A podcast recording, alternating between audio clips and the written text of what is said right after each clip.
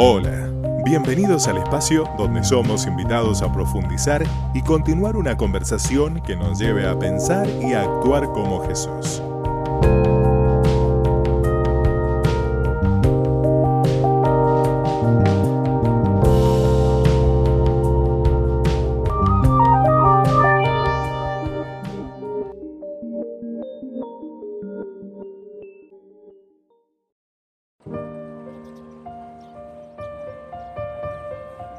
Hola, qué bueno estar nuevamente en contacto.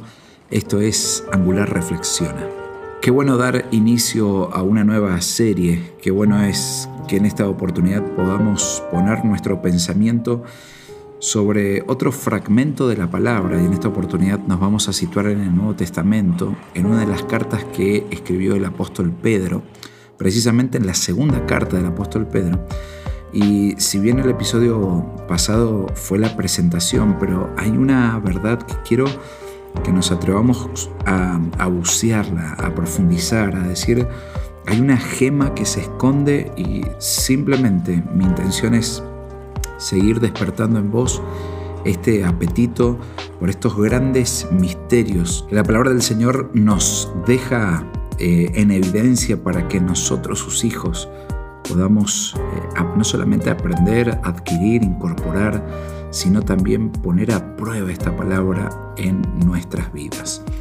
Eh, voy a releerte dos versículos del capítulo número uno de esta carta y, nos vamos a, detener en, en, lo que yo considero una, una realidad que solamente la podemos asimilar por medio del Espíritu. Dice así, segunda de Pedro 1, 3 y 4, mediante su divino poder, Dios nos ha dado todo lo que necesitamos para llevar una vida de rectitud. Todo esto lo recibimos al llegar a conocer a aquel que nos llamó por medio de su maravillosa gloria y excelencia. Y debido a su gloria y excelencia, nos ha dado grandes y preciosas promesas. Estas promesas hacen posible que ustedes participen de la naturaleza divina y escapen de la corrupción del mundo causada por los deseos humanos. Y, quiero eh, resaltar, quiero eh, animar esta frase que eh, es, el Señor por medio de estas promesas de las cuales nos habilitan a ser participantes de su naturaleza divina. Qué, qué tremendo privilegio nos eh, ha compartido Dios, cuánta generosidad hay en su corazón. Pensar que nuestra naturaleza como seres humanos fuera de Dios es una naturaleza sin vida, es una naturaleza que está muerta, es una naturaleza que no puede disfrutar de los sentidos, del propósito y del diseño.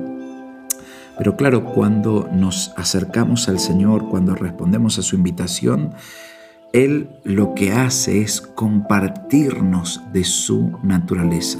Algo similar también el apóstol Pablo nos, vuelve otra vez a afirmar en que somos una nueva creación, lo viejo ya ha pasado, somos hechura nueva eh, por el sacrificio, por la entrega de Cristo Jesús. Y, fíjate qué conexión hay entre el apóstol Pedro y el apóstol Pablo en esta misma verdad, solo que en este pedazo de la palabra lo encontramos como nos hace participantes de la naturaleza divina.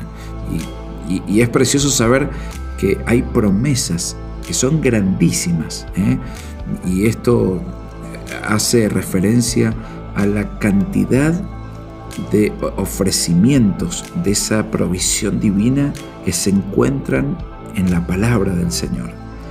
Y estas promesas nos ofrecen la gloria y la excelencia de Cristo como una base de nuestra creciente participación en la naturaleza divina. Es decir, que tenemos a Cristo dentro de nosotros, tal como Él lo prometió.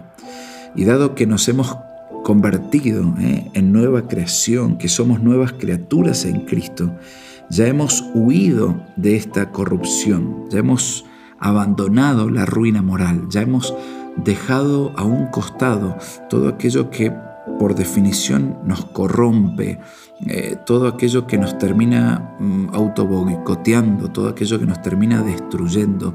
En Cristo Jesús tenemos una nueva naturaleza y Él nos comparte de su naturaleza divina.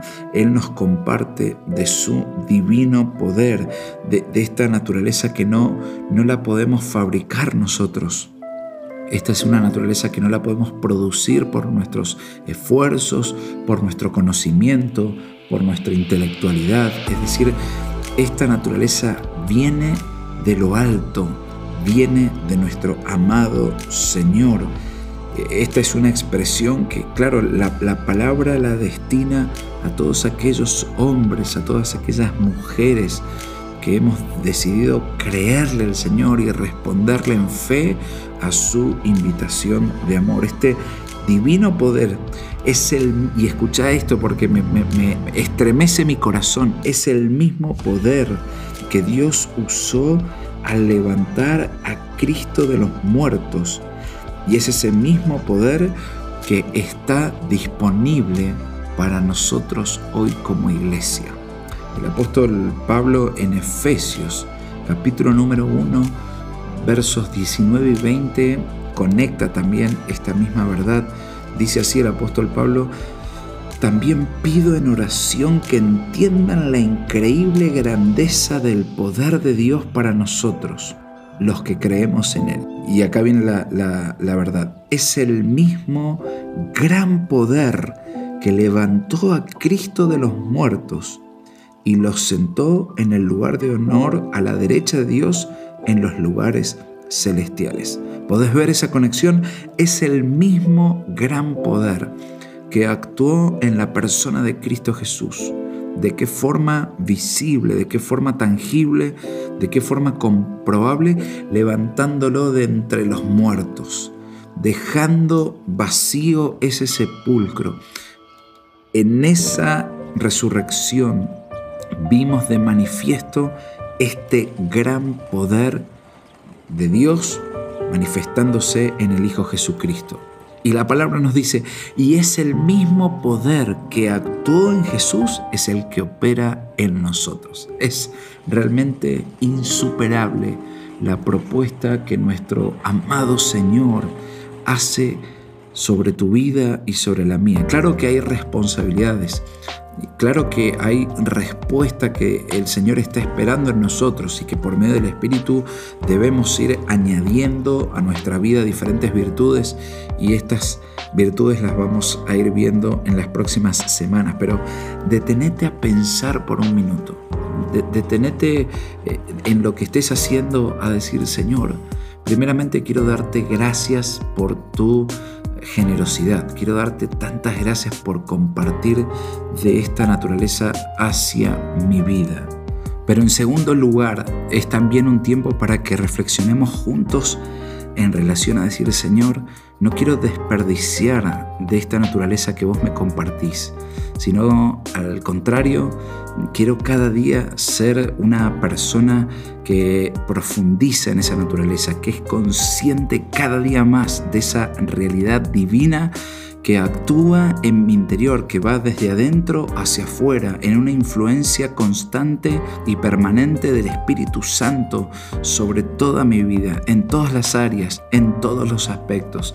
Tal vez ahora cuando dejes de escuchar este episodio, sea un tiempo o tal vez te tomes un tiempo para darle gracias al Señor, para adorar su nombre, para bendecirlo, porque nos ha enriquecido, nos ha eh, galardonado con su naturaleza para que seamos partícipes también de su realidad. ¿Cómo no ser un pueblo que responde en actitud de adoración? ¿Cómo no ser hombres y mujeres que respondemos en gratitud a nuestro Rey porque Él nos comparte de su naturaleza divina? Te dejo con esta pregunta. ¿Qué implicancia tiene para tu vida hoy que este Dios haya tocado nuestra naturaleza que estaba muerta y haya decidido compartir con nosotros de su naturaleza divina? Recordá, amá a Dios con todo tu corazón, toda tu alma, cuerpo y mente. Soy Lucas y te invito a que sigamos esta conversación.